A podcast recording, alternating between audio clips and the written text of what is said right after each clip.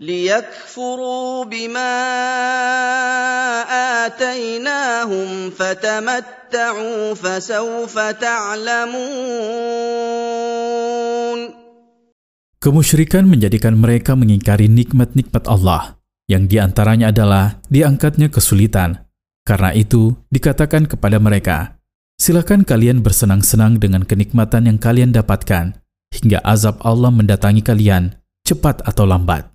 وَيَجْعَلُونَ لِمَا لَا يَعْلَمُونَ نَصِيبًا مِّمَّا رَزَقْنَاهُمْ تَاللَّهِ لَتُسْأَلُنَّ عَمَّا كُنْتُمْ تَفْتَرُونَ.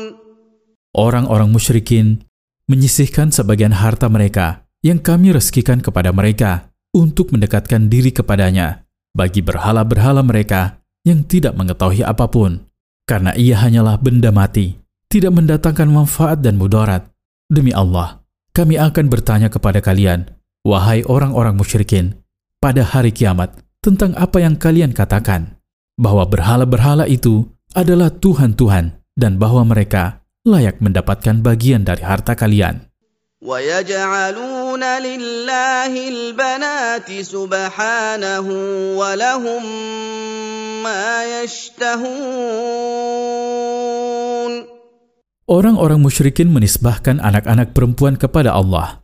Mereka meyakini bahwa anak-anak perempuan itu adalah para malaikat. Mereka menisbahkan peranakan kepada Allah.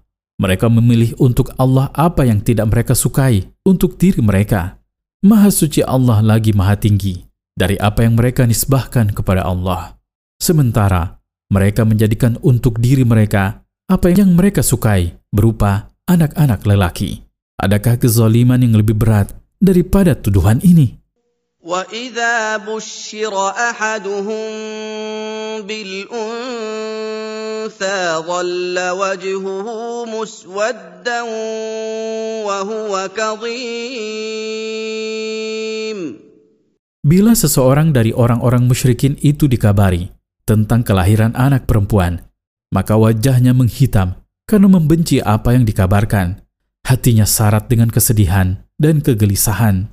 Lalu ia menisbahkan kepada Allah apa yang tidak ia ridhoi untuk dirinya sendiri.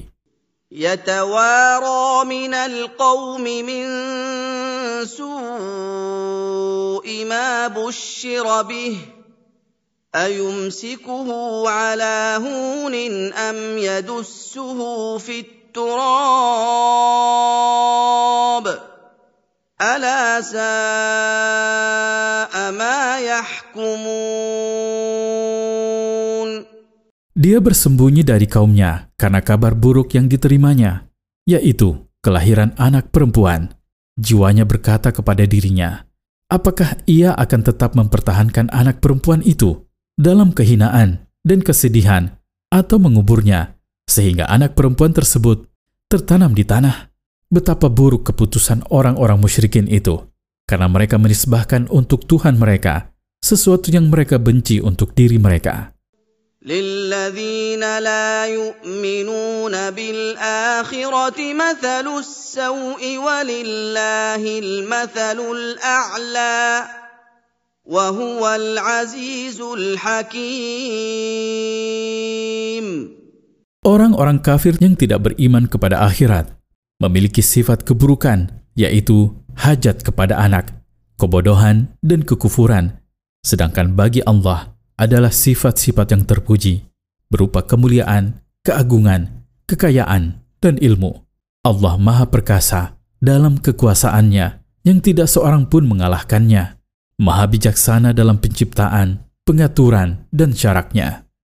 وَلَوْ يُؤَاخِذُ اللَّهُ النَّاسَ بِظُلْمِهِمْ مَا تَرَكَ عَلَيْهَا مِنْ دَابَّةٍ وَلَكِنْ يُؤَخِّرُهُمْ وَلَكِنْ يُؤَخِّرُهُمْ إِلَى أَجَلٍ مُّسَمًّى. فإذا جاء أجلهم لا يستأخرون ساعة ولا يستقدمون. Seandainya Allah Subhanahu wa Ta'ala menghukum manusia karena kekufuran dan kezaliman mereka, niscaya Dia tidak akan menyisakan apa yang ada di bumi, berupa manusia dan hewan yang merangkak di atasnya. Akan tetapi, Allah Subhanahu wa Ta'ala menunda hingga masa tertentu dalam ilmunya. Bila masa tersebut datang, maka mereka tidak bisa memajukan atau memundurkannya sedikit pun. وَيَجْعَلُونَ لِلَّهِ مَا يَكْرَهُونَ وَتَصِفُ أَلْسِنَتُهُمُ الْكَذِبَ أَنَّ لَهُمُ الْحُسْنَى لَا جَرَمَ أَنَّ لَهُمُ النَّارَ وَأَنَّهُمْ مُفْرَطُونَ. Mereka menisbahkan kepada Allah Subhanahu wa Ta'ala sesuatu yang mereka sendiri tidak suka bila hal tersebut dinisbahkan kepada diri mereka, yaitu anak perempuan. Lisan mereka mengucapkan kebohongan dengan mengaku bahwa mereka mempunyai kedudukan mulia bila memang benar mereka akan dibangkitkan, sebagaimana yang mereka nyatakan. Benar, bagi mereka adalah neraka. Mereka dibiarkan di dalamnya, tidak keluar darinya untuk selama-lamanya. تَاللَّهِ لَقَدْ أَرْسَلْنَا إِلَىٰ أُمَمٍ مِّن قَبْلِكَ فَزَيَّنَ لَهُمُ الشَّيْطَانُ أَعْمَالَهُمْ فَزَيَّنَ لَهُمُ الشَّيْطَانُ أَعْمَالَهُمْ فَهُوَ وَلِيُّهُمُ الْيَوْمَ وَلَهُمْ عَذَابٌ أَلِيمٌ. Demi Allah, kami telah mengutus para rasul kepada umat-umat sebelummu, wahai Rasul. Lalu setan menghiasi untuk mereka amal perbuatan mereka yang buruk berupa kesyirikan, kekufuran, dan kemaksiatan. Setan adalah penolong palsu mereka pada hari kiamat, maka silahkan mereka meminta pertolongan kepadanya, dan bagi mereka pada hari kiamat, azab yang menyakitkan. وَمَا أَنزَلْنَا عَلَيْكَ الْكِتَابَ إِلَّا لِتُبَيِّنَ لَهُمُ الَّذِي اخْتَلَفُوا فِيهِ وَهُدًى وَرَحْمَةً لِقَوْمٍ يُؤْمِنُونَ.